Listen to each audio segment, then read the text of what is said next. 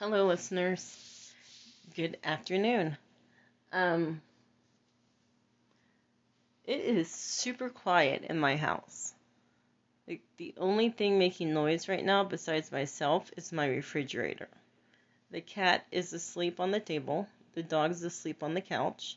The husband is working out of state, and I am here with my laptop working from home yesterday I noticed that my refrigerator was making weird noises, so I had to investigate. And I fixed it, but I would never have known that unless my house was pin drop quiet. Ah, oh, goodness.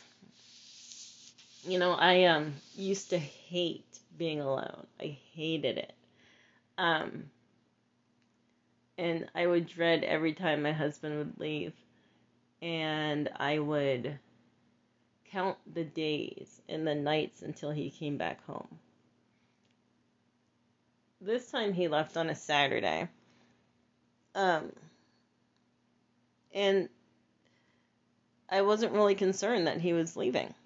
Not that I wanted him to leave, but we have been together in this house every minute of every day together since March of 2020.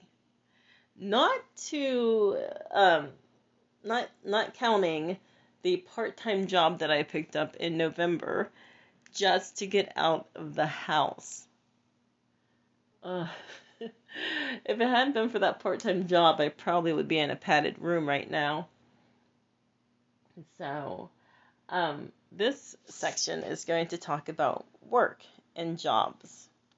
So I work for the state of Iowa. I have wanted to work for the state of Iowa since I moved to Iowa. And I finally made it. They have amazing benefits, amazing insurance, amazing support.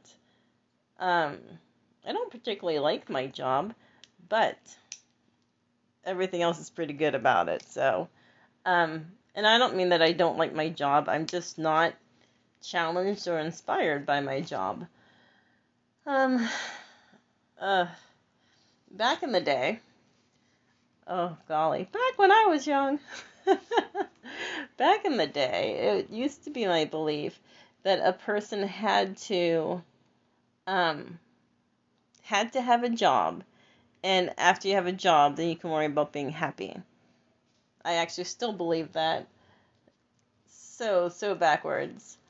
Um, I mean, it's important to have a job so that you can take care of your basic needs. You know, and Maslow's hierarchy of needs, you know, your basic needs have to be met. And it feels so good to be able to meet your own needs without the assistance of somebody else. So, um, yeah, that's pretty cool. And yes, I know I'm married. Um, but we keep things separate. So it's pretty neat to be able to see what I am covering and taking care of, like my car, my car insurance, and you know, medical and all that fun jazz. And I carry the insurance for the family, so that's pretty cool. But anyway, getting past that, the um, my son, my the baby. we'll talk about the the eldest son in a mm-hmm. minute. Maybe not in a minute, but pretty soon. Um, the baby has worked several jobs, you know, um, but he was in high school at the time, you know. It's like I keep I keep looking at him as being older and he's not. I need to remind myself that he's only 18 and you know, in April he'll be only 19 and most kids who are only 18 and 19 are in college being stupid. And my son is living on his own in a house, paying rent, um, cooking for himself, um, taking care of the house and the yard. Not as well as I would like for him to, since it's my house that I'm renting to him. Um, but he is taking care of it. So, um, yeah. So he has a job. he got a job at Amazon, and uh, he got the job in January. Before that, he had a job at Cane's Chicken, and he didn't like that job, but he liked the people that he worked with, so it was bearable to him. So, um, so he had that job from goodness, I want to say November. No, that's wrong. September, September through January, um, and that was paying ten dollars an hour. And kids these days look at that and, and scoff and say, "Well, my time's worth more than ten dollars an hour."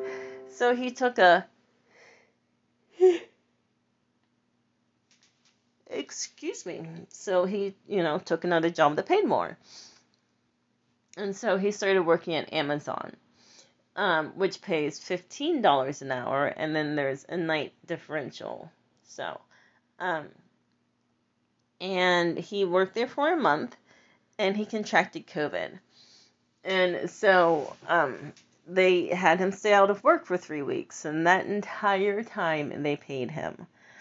Um, but the day before he was supposed to go back, he and I were talking, and he always talked about how he just hated Amazon and needed to transfer, get a different job. He needed to do something, you know, more physical because he was working in a warehouse, standing in the same spot, you know, moving box to belt and box to belt and box. I mean, for 10 hours a day. And he just, he couldn't. And so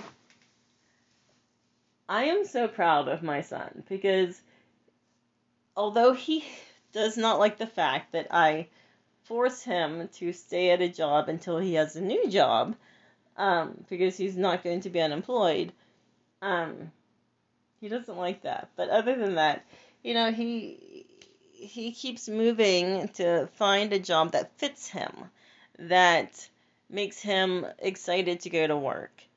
And this new generation, it's just so exciting to see because they are not going to be stuck in a job that they hate, hating life 40 hours a week. And, you know, if they have to commute 50 hours a week, let's say, um, you know, hating their job and hating their life and feeling demoralized, you know, and I'm just so proud of that. He um, is starting a new job tomorrow. Um, and he's going to be a machine operator. And then he's going to get training and move up in the company and hopefully go back to college like I've always wanted him to. So, um, so we'll see what happens there. And my daughter, Rachel, she um, just got a job at a small business, local place, but they are very good. Um, I've used their products before. Um, they're very personable, and she got a significant pay increase. So um, she's excited about that. And my son, the oldest, he has been working the same job since he was 14 years old. And he um he has moved up in the company from just, you know, a 14 year old little kid working there to, you know, a lead, to an assistant manager, to a manager. And now he's a director. He's going to start um, this new season as a director. And it's a job that he likes and uh, people that he likes working with.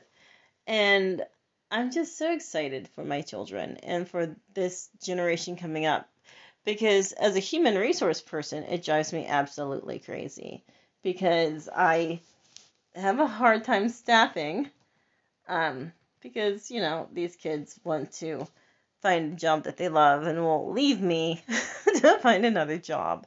But, you know, it's okay.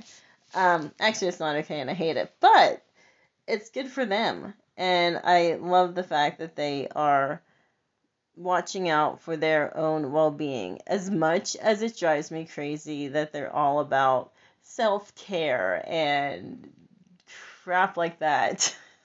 oh, I hate that. But um it's nice to see it being put into um, action. And hopefully, with you know the old generation, that would be me, um, pushing them to stay responsible and do what they're supposed to do and take care of their basic needs, none of them will move back home. Um, I know that there's parents out there who will um, tell their children that they're never moving back home. And, you know, if my kid needs to come home, they can come home because this is home.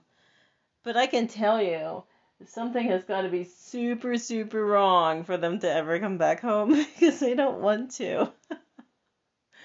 um, like, uh, they would have to, you know, have their house and or apartment burned down, have an inability to get a hotel room or stay with a friend, and not want to sleep in their car. they just don't want to. You know, they love and are fiercely protective of their independence. So, and I am very excited for them. Um, so this generation, I hope, becomes a awesome combination of conservative values and liberal um,